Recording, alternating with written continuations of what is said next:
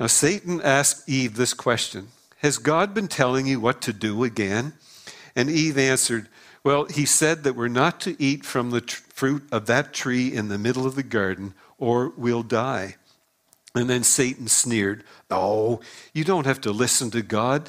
Just be your own boss. Do your own thing. Uh, God doesn't want you to eat the fruit from that tree because he knows that you will then have a knowledge of the difference between good and evil, just like he does. So just go ahead and eat. And Eve, she stared at that fruit and it became suddenly irresistible. And she ate some of it, and then she gave some to her husband who was there with her, and he ate it as well. And then everything was just disaster as a result of that. Because they were immediately alienated from God, they were expelled from the garden, and then they were estranged from their environment, and eventually they died. And ever since that day, every descendant of Adam and Eve has inherited that sinful, rebellious nature. Instinctively, even though we're born perfect, instinctively, almost from birth, we resist authority. We don't want any authority figure telling us what to do. Uh, I could see it in my children before they were even a year old. My oldest daughter, Brittany, we would uh, try to do something for her. Me do. Those were her, it was not, I love dad. Her first words were, me do. So she, we were trying to get her to feed her some spaghetti. Me do. So she plasters herself with the spaghetti. So we stripped her down to her diaper. And yes, with our first child, it was diapers, not pampers. We couldn't afford pampers. And I changed a lot of those things. And I was pretty good. Didn't stick the pin into my fingers, but that's an aside. But so we stripped her down to her diaper and then gave her her spaghetti. And she was just covered with it. Try to tie her shoes. Me do. And it would be the same thing again. But that drive for independence surfaces with temper tantrums and pouting spells and defiance. And kids are then elated to go off to school, but then they don't like teachers telling them what to do. One young guy he got tired of the teachers lording it over him, so he dropped out of school early. And his parents told him, Well, you've got to do something career wise here. So he enrolled in the military. But then the sergeants were barking orders at him, so he didn't like that, and he looked forward to the day when he could actually be discharged. And then he met this beautiful young woman, and they got married six months later. And then, short time after that, he discovered that this uh, search for freedom was an elusive dream. Oh boy, nobody got in this service either. But people dream of the day when they'll be totally independent with no bosses and no customers telling them what to do. Uh, they'll, but there will always be spouses, there will always be government officials, doctors, law enforcement officers, and even their own children telling them what to do, dictating their lives. So, from the cradle to the grave, we resist authority. And really, if deep down we resist the authority of God as well. Jeremiah said, More than anything else, a person's mind is evil and cannot be healed. Who can understand it? But when we become a Christian, we make a deliberate choice to submit to the authority of God. And then we say, Lord, I'm in need of a Savior, and I submit myself to you as my God in all things. So it's no longer my will, but it's your will be done. And that's why three weeks ago, just before baptizing Daniel Furman, and then just before he baptized his wife Sheila, I asked each of them five questions. I said, Do you believe that Jesus is the Son of God? Do you believe that He died for your sins and that He rose again? Do you accept Him as your Savior and the Lord of your life? Do you believe that you need to repent of your sins? And do you agree to follow Him the rest of your life? The Savior part we like because it's good to hear that we're going to have someone take care of our sins. It's good to hear about a home in eternity one day. But the Lord part got a little trouble with that one because what we're saying is from this day on, Jesus, you have complete authority over me. And uh, as my Lord, He dictates how I behave. I, I, might not feel like saying no to lust or giving money to the poor uh, or, or forgiving someone who offended me, but I'll allow Him to tell me what to do. And it doesn't matter what the experts are saying, He is the Lord, and He's told us what He expects of us. So, being a Christian, it's swallowing our pride, and that's why Jesus said, If any of you wants to come after me, you have to deny yourself, take up your cross, and follow me. And Luke 20 actually records Jesus' enemies challenging his authority. And these religious leaders come at him with three questions, and they're basically trying to undermine all of his credibility. And their goal is to reestablish their own influence and continue their agendas without Jesus interfering. And our Lord's response to each of these questions are incredible. And it shows his innate authority, and that still merits our ultimate allegiance today. So here's the first question. The chief priests questioned Jesus about his authority in chapter 20, verse 1. One day, Jesus was in the temple teaching the people and telling them the good news. The leading priests, teachers of the law, and elders came up to talk with him, saying, Tell us what authority you have to do these things. Who gave you this authority? And it's easy to understand why they're upset because just two days prior to this, Jesus had triumphantly come into Jerusalem riding on the back of a donkey, and the people were proclaiming him to be the Messiah. And then he comes into the temple courts the next day, and he stops all their corrupt practices. And now he's teaching people in the temple courts, in their turf. Like they were the teachers of the law. He wasn't. He wasn't a, a priest. He wasn't royalty. He had no authorization from Rome. He hadn't been to the best schools. He hadn't been trained to teach. So they asked him, Where did you get this authority from? And they were deliberately putting him on the hot seat. If he admitted, well, I have no authority.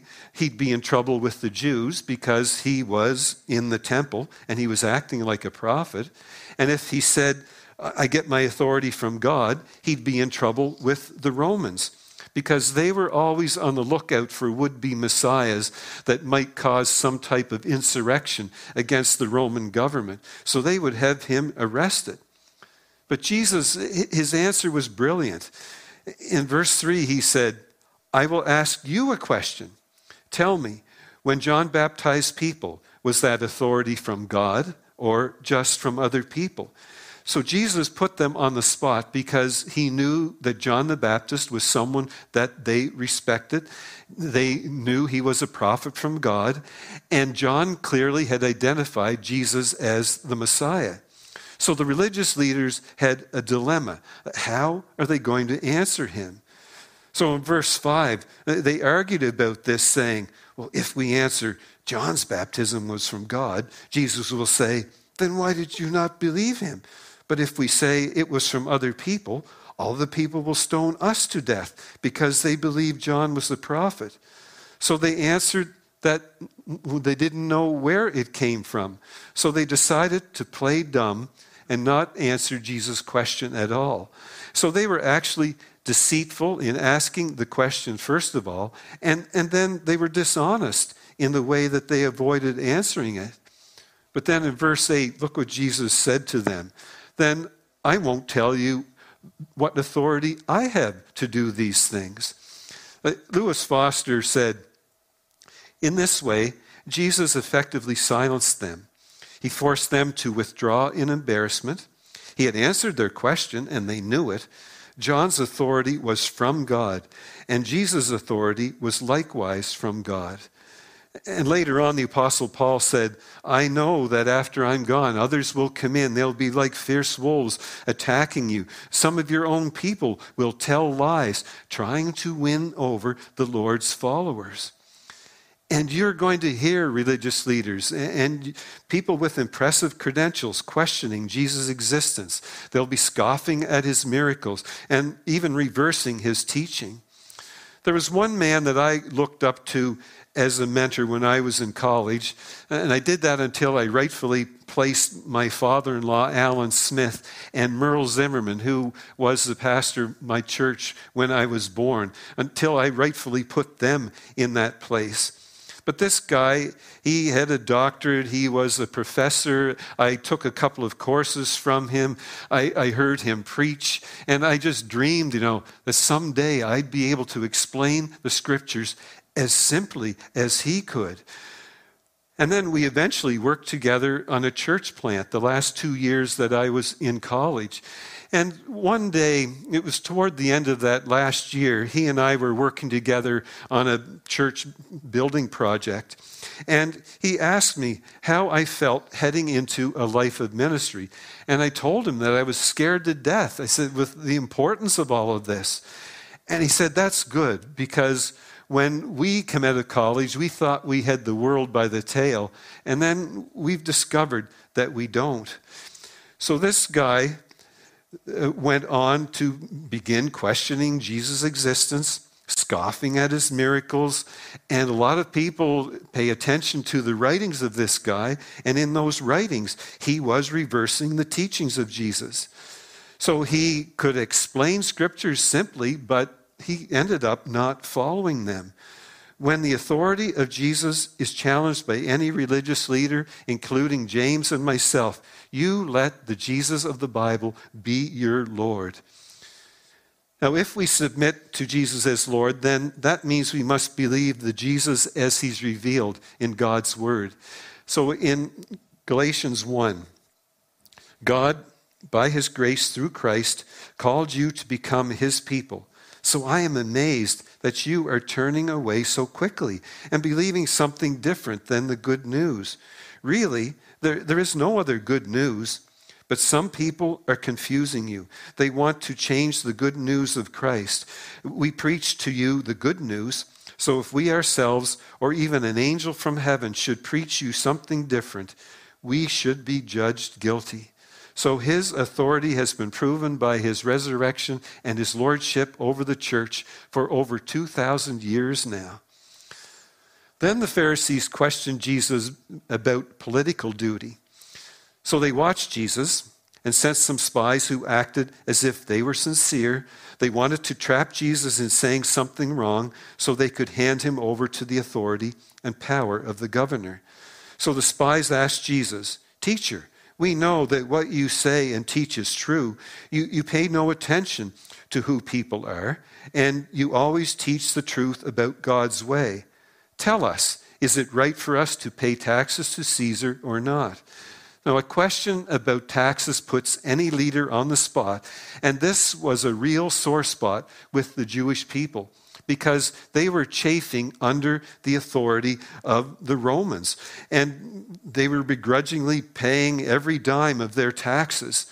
And these spies asked the question regarding Roman authority, hoping that they could provoke Jesus into offending the Jews by saying, Yeah, go ahead and pay the tax. Or in offending the Romans by saying, Don't pay taxes. So his answer is beautiful. And he knew that they were trying to trick him. So he said, Show me a coin. And, and then he said, Who, Whose image is on it? And they said, Well, Caesar's image and, and Caesar's name are on it. So then he said, Okay, then give to Caesar's, excuse me, give to Caesar the things that are Caesar's, and give to God the things that are God's. So they weren't able to trap Jesus in anything that he said in the presence of the people. And they became amazed at his answer and they became silent. That you give to the government what rightfully belongs to the government.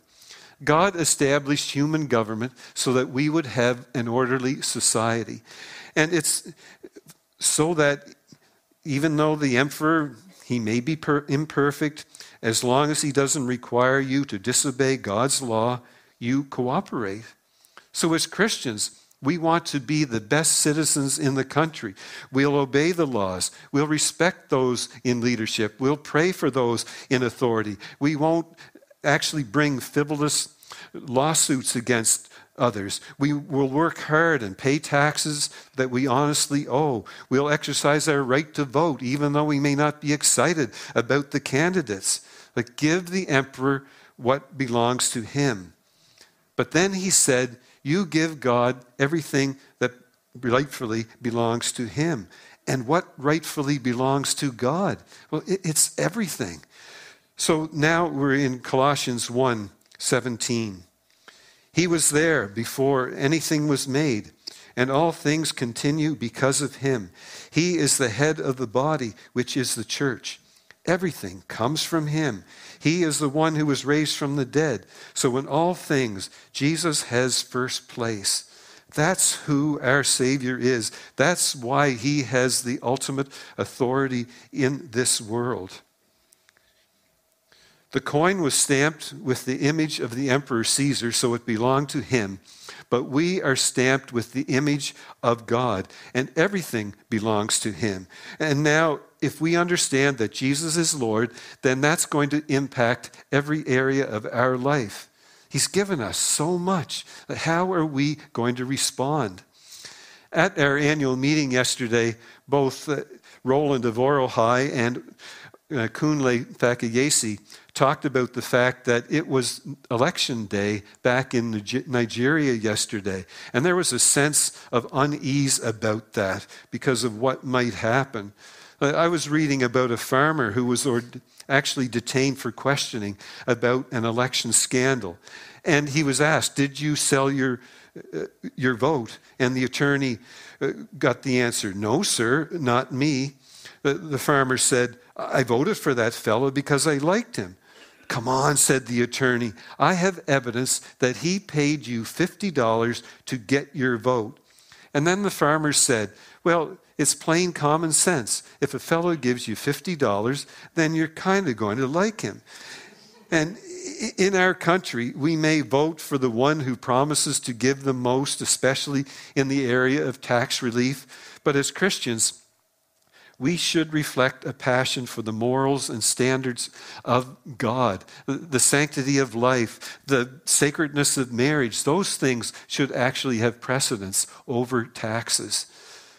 Let's say that your daughter comes home from college with whom she thinks is Mr. Right. He's athletic, he's good looking, he's uh, smart, he's ambitious.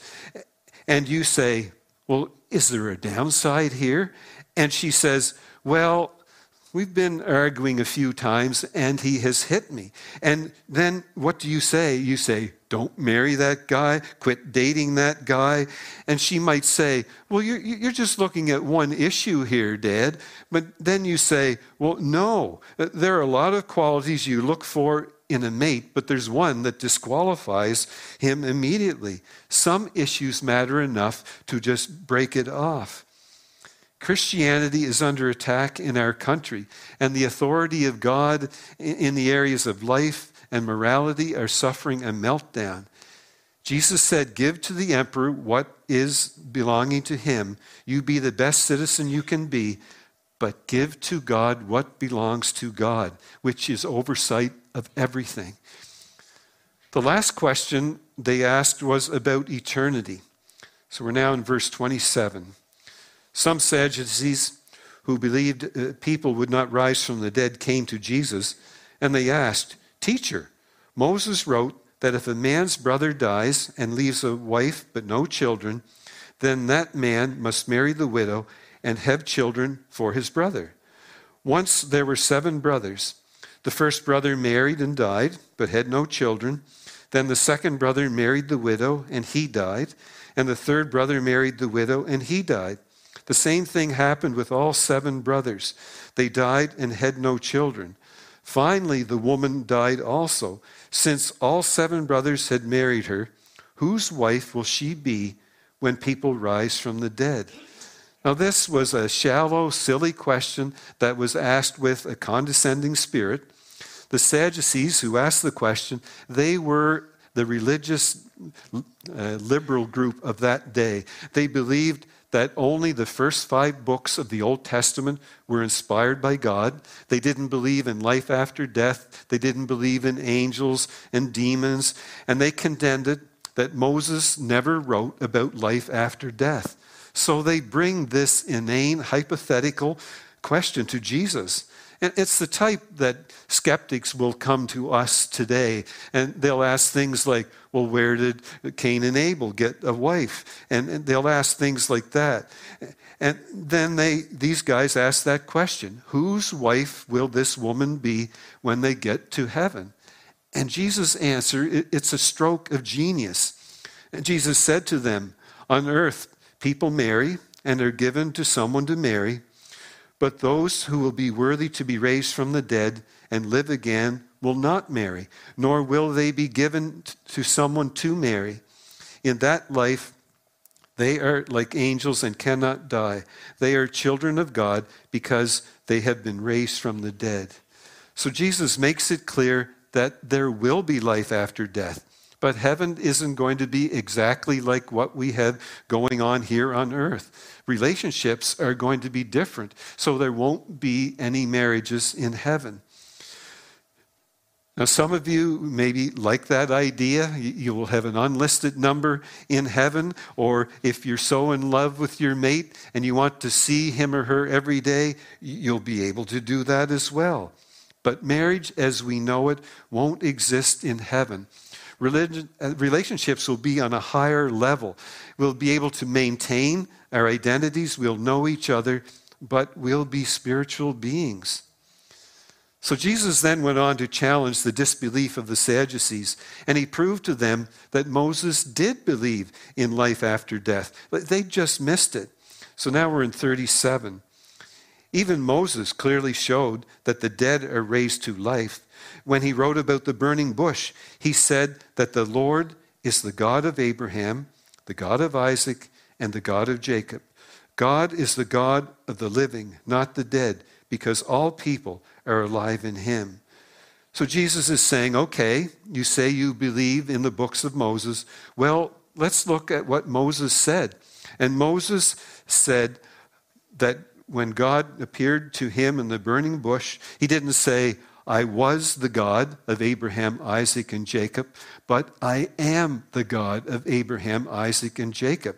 So if these people weren't continuing to exist in eternity, he would have used the past tense. So I think you missed something here, guys. And I love the reaction of the Pharisees, who are the opposing party. They believe in the resurrection, and they're always at odds with the Sadducees. And some of the teachers of the law said, Teacher, your answer was good. So basically, they're saying, We never thought of that. Good answer, teacher. Way to go. And then, uh oh, we're not supposed to give you praise. We're, we're working against you here. And then, verse 40 no one was brave enough to ask him another question. So, Jesus Christ is the ultimate authority on eternal life. If you want to go spend a month in the North Pole. You don't uh, talk to one of your friends who spent maybe a couple of days in Nunavut, or you don't read some book about Santa Claus or something like that. You go to an expert, someone who has spent a lot of time in that location, and you listen to what they have to say.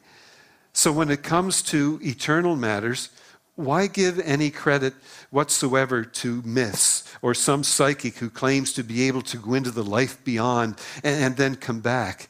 Because Jesus alone has been there and returned. He's the expert that you can put your trust in. He said, After I have done this, I will come back and you take you to be with me, and then we will be together. So when it comes to your own life, don't try to be your own boss. Trust the Lord. Say with King David, I may walk through some valleys that are dark as death, but I won't be afraid because you are with me. Now, I don't know a lot about heaven, and it's because there hasn't been a lot written about heaven. But I know the Lord, and He knows me, And he said in his word, What God has planned for people who love him is more than eyes have seen or ears have heard. It has never even entered their minds. So it's more than we can even comprehend, but it's enough to be excited about, and it's enough to want to be a part of that. Because we are going to die someday. For some, it may be unexpectedly. But if you place your trust in Jesus Christ, you don't have to fear that moment because He will meet you and He will guide you on into eternity. Matthew Henry was a famous minister in Wales in the early 1700s. He also wrote a famous set of Bible commentaries, and he shared what his father wrote as a baptismal statement for each of his children. Here's what they pledged when they were baptized I take God the Father to be my chief end and my highest good. I take God the Son to be my Prince and Savior. I take God the Holy Spirit as my sanctifier, guide, teacher, and comforter. I take the Word of God to be my rule in all my actions, and the people of God to be my people under all conditions. I do hereby dedicate and devote to the Lord all that I have, all that I am, all that I do, and I do this deliberately and freely and forever. We simply say, I believe that Jesus is the Son of God. I believe that He died for my sins and rose again. I accept Him as the Savior and Lord of my life. I, I repent of the sin in my life, and I pledge to follow Him the rest of my life. You know what that means? That means that Jesus has supremacy over the way you think, over the way that you behave, and means that you don't just admire him, but you worship him. He's Lord over religious leaders, over government decisions, and all eternal matters. He's the King of kings and Lord of lords, and we accept that freely, deliberately, and forever.